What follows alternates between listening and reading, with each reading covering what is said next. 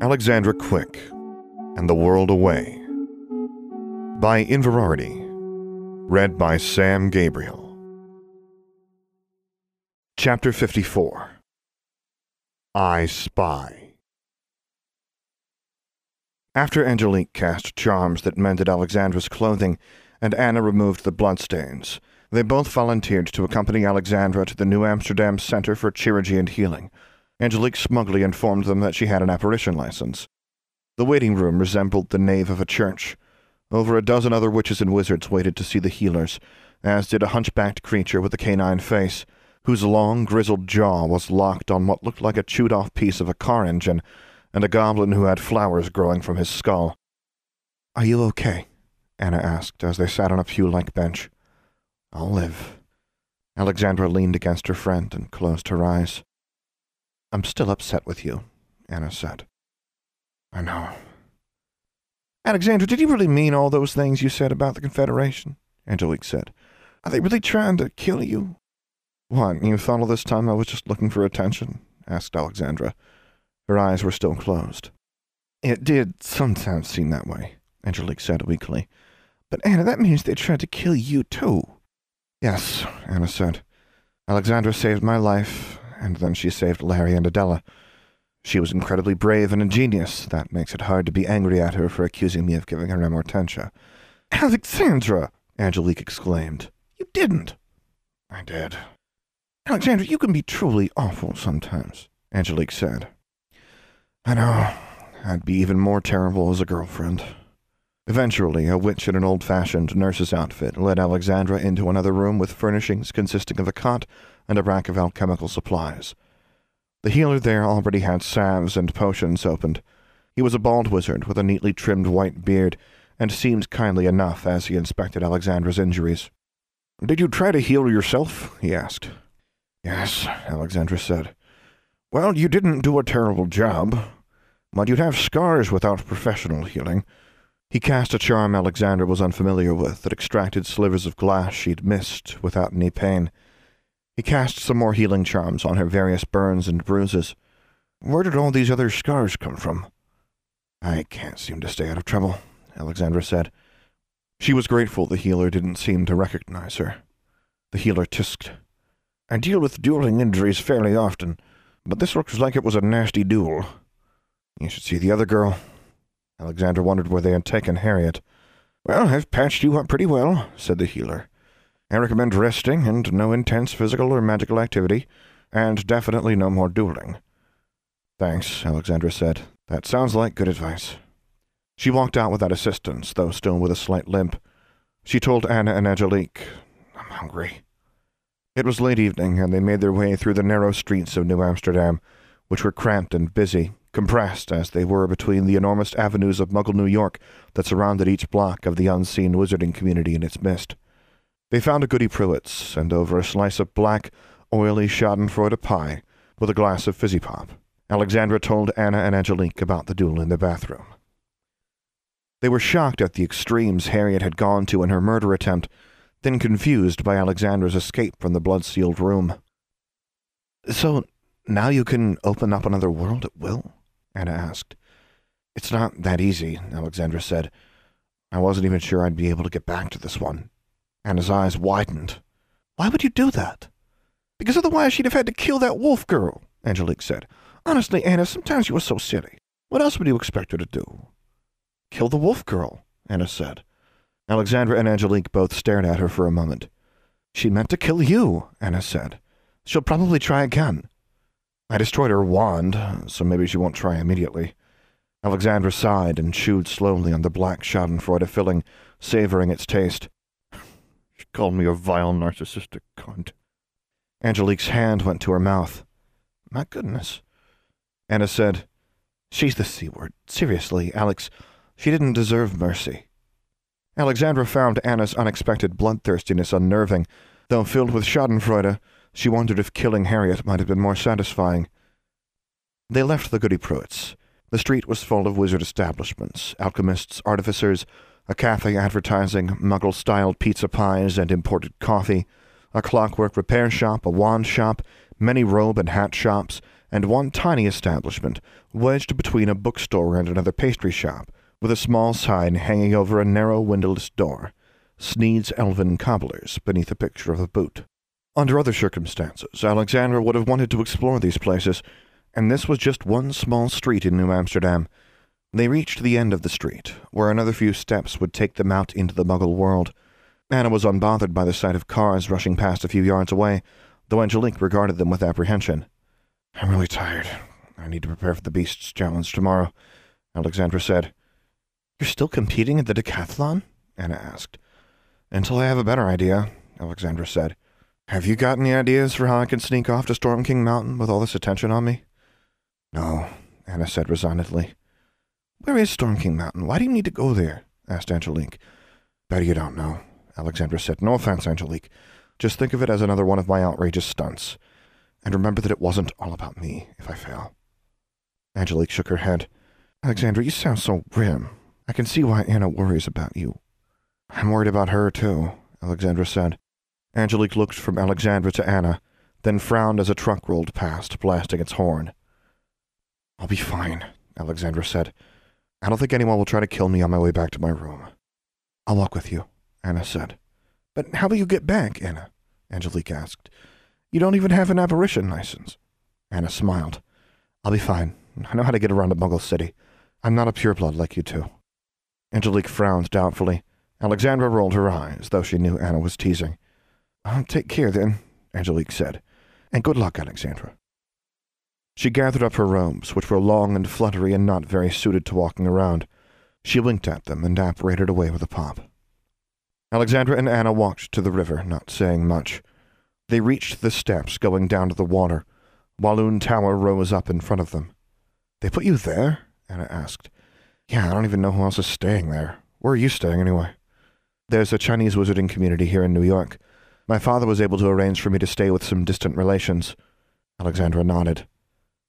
The two of them stood by the water's edge. Alexandra spoke first. I'm really sorry, Anna. You always are, Anna said. I mean about everything. I know what you meant. Anna looked across the river. The wind blew her long black hair across her face, and her robes fluttered around her. In eighth grade, I betrayed you to try to save my father. I know you forgave me, but I think you've never really trusted me after that. That's not true, Alexandra said with a pang, feeling like the gulf between them was widening. I don't blame you, but it really, really hurt, Alex, to think you'd believe I'd try to make you fall in love with me like that. I know, Alexandra said. I was just so angry. I mean, I almost slept with Larry. Anna's mouth twitched. Anna, I'd take Amortentia if it would make me feel the way you want me to feel. Only a little light from the street lamps above reached them, and even when Anna tilted her face up, shadows fell across it. Alexandra had always thought she could read her friend's expressions, but now Anna's face was impassive, and her brown eyes were unreadable. Slowly, Alexandra reached for Anna's hand. I thought about what you said about trying. Anna didn't pull away, but she didn't say anything. Alexandra looked over at the tower and said in a low voice, You can come back with me if you want, to my room.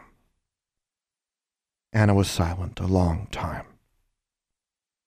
Then she said, Amortentia wouldn't be real. It wouldn't last. I know, I wasn't going to. Anna closed her eyes and pulled her hand away. She turned away. You were right, she said. You'd be a terrible girlfriend. Alexandra looked down. Anna, I think things are going to get a lot worse. The threats, the danger to you and everyone else around me, and I'm running out of time. Then you should worry about yourself, Anna said. The people around you can take care of themselves. Alexandra didn't know what to say to that. She stood on the edge of the water and looked at her friend, wishing she had a time turner again. Anna's voice softened. Be careful, Alex. Keep your promise. Alexandra started to ask, which one? But Anna disapparated with a pop, startling her. Without a license, Alexandra said to the empty air. Shame on you, Anna. She took the magic bell out of her pocket and rang it to walk through the river to Walloon Tower. She had told Anna and Angelique the truth. She was very tired. But her night wasn't over yet. When she got to her room, she opened Charlie's cage. Miss you terrible, said Charlie. You knew I was in trouble, didn't you? Alexandra said to the raven. Troublesome, Charlie affirmed. Alexandra took a piece of parchment from her writing desk and wrote a short message. You win. I need your help. I'll do whatever you ask. But I need you to do something for me. When she finished, she beckoned Charlie over and tied the note around the raven's leg. Then she cracked the window open. Take this note to my father. She was still not sure how owls and ravens could find people that special inquisitors couldn't, but she assumed it depended on Abraham Thorne's willingness to be found. Fly, fly, Charlie said, and flapped off into the night. Next, Alexandra took out the tiny eye Spy she'd been carrying in her pocket. She reversed the shrinking charm and laid the orb on her desk to examine it in more detail. It was more complex than any of the artifacts Lucilla and Drusilla had let her work with, but she was able to figure out most of the enchantments on it. Repairing it was the easiest part. It started to roll under its own power immediately, and Alexandra cast another charm to fix it in place as she finished her work. Finally, she released it. The eye spy spun around, scanning the room before turning to face her. This is an invasion of privacy, Mr. Mudd, Alexandra said, knowing that without the snitch present, the journalist couldn't hear her but she gave the eye spy the finger. Its iris opened wide, then it swiveled about and shot out the open tower window, zooming across the river back toward New Amsterdam. She lay down in her bed, meaning to close her eyes only for a few minutes, but it was past midnight when she awoke. Angrily, she sat up and looked in the mirror, rubbing her eyes. She waved her wand before the mirror and said, I spy with Mr. Mudd's eye, Archibald Mudd, so let's talk, you and I. The rhyme was a flourish, activating one of the spells she had cast on the eye spy.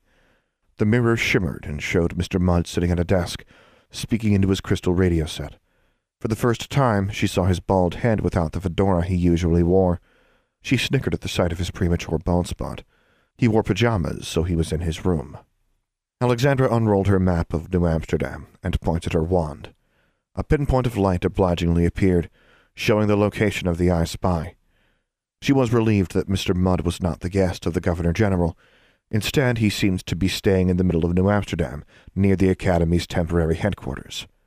She rolled up her map and wearily began the hike back across the river to New Amsterdam. It took her forty minutes to reach the place where Mr. Mudd was staying, the gorgeous Gorgon Inn, according to her map. The inn was on a bustling street in downtown New Amsterdam that was busy even this late at night. Young witches and wizards were strolling from tavern to tavern, while elves and goblins and a few clockworks moved about on business of their own. The elves seemed to be making late-night deliveries, while the clockworks swept the streets. She had no idea what the goblins were up to. They stalked about silently and secretively, glaring at any humans who looked their way. Alexandra saw no hags, but she did spot a gang of hairy, dog-jawed creatures like the one she'd seen at the New Amsterdam Center for Chirurgy and Healing. They were a sinister pack, but a passing auror sent them walking in the other direction. Alexandra tried to look inconspicuous, hoping New Amsterdam didn't have a curfew, and that the auror wouldn't recognize her. The auror instead seemed more interested in interrogating a goblin who had just crossed the street carrying a sheaf of papyrus under his arm. Alexandra walked into the gorgeous Gorgon Inn. Behind an ancient wooden counter with several candles sitting on it, an elderly witch with her hair covered by an enormous babushka dozed snoring in a large comfy armchair. Alexandra tiptoed past her and up the stairs. Her map wasn't precise enough to tell her exactly which room Mr. Mudd was in, so she held out her wand and wiggled it. She heard a thump and a, she heard a thump and a curse from behind one of the doors, so she went to that one and knocked on it. Who's there? asked a voice from the other side. There was a closed eye painted on a plaque set in the door so Alexandra just folded her arms and stared at it. The eye opened, then widened into a round circle before snapping shut. After a very long delay, the door opened, and Archibald Mudd, wearing a robe over his pajamas and a fedora on his head, stood in the doorway looking down at her. He held a wand in one hand. Alexandra smirked, more at the fedora than the wand. Gosh, Mr. Mudd, you're not afraid of me, are you? You've earned a fearsome reputation, Miss Quick, said Mr. Mudd. He did look nervous, but also curious. What are you doing here? How did you know where I'm staying? I warn you, threatening the press. I'm not here to threaten you, Alexandra said. But if you don't let me in, I'll scream and make a scene. That might be embarrassing for you, not so embarrassing for me. I'm kind of shameless, if you haven't figured out by now. Mudd said, I am not letting an underage witch into my hotel room at this time of night, especially not the daughter of. Alexandra apparated past him into the room. It was a rather dingy room, with an open suitcase sitting on the bed, and piles of clothes strewn about. Mudd's eye Spy, Snitch, and Radio Sense all sat on the desk by a lamp, exactly where Alexandra had seen him through her mirror. There was an old-fashioned typewriter next to the eye Spy, along with a stack of parchment, several tied scrolls, and a leather bound journal. Mudd ran over to his desk and closed the journal. Get out! he demanded. Alexandra gestured with her wand, and the door slammed shut. Are you writing your story for tomorrow's edition of the Wizard World Weekly? she asked. What will the headline be this time? Enemy's dark daughter tricks poor psycho into another murder attempt? Mudd picked up his microphone. Would you care to give me your side of what happened tonight? I'll be happy to include some quotes from you. Did you get some good pictures? Alexandra asked. She pointed at the I Spy. What kind of pervert sends an I Spy into the girls' bathroom? Maybe you shouldn't be afraid of my father. Maybe you should be afraid of all the female students at New Amsterdam Academy. The reporter turned to look at the I Spy, then back at her. He laughed. Charming, he said. Miss Isengrim told me I'd be interested in having the I Spy follow her. I didn't know where she was going to take it, of course, or that she was going to, well... Try to kill me? Because you'd have totally warned me if you'd known, right? Mr. Mudd folded his arms. I want you to stop slinging mud about me and my friends, Alexandra said. What you call mud, ah, very clever, is merely a matter of perspective. You don't have to like my perspective, Miss Quick. Maybe you should try being less newsworthy. He gave her a patronizing smile. What if I can give you something in exchange? Something even the Governor General can't. What would that be? asked the reporter. Alexandra smiled back at him. An exclusive interview with Abraham Thorne. End of chapter 54. For the full text of this and other stories, as well as news and updates about Alexandra Quick, visit inverarity.livejournal.com. For more information about this podcast, visit samgabrielvo.com slash Alexandra Quick. I am also easy to find on the Alexandra Quick subreddit and Discord server, where you can hear me record episodes live.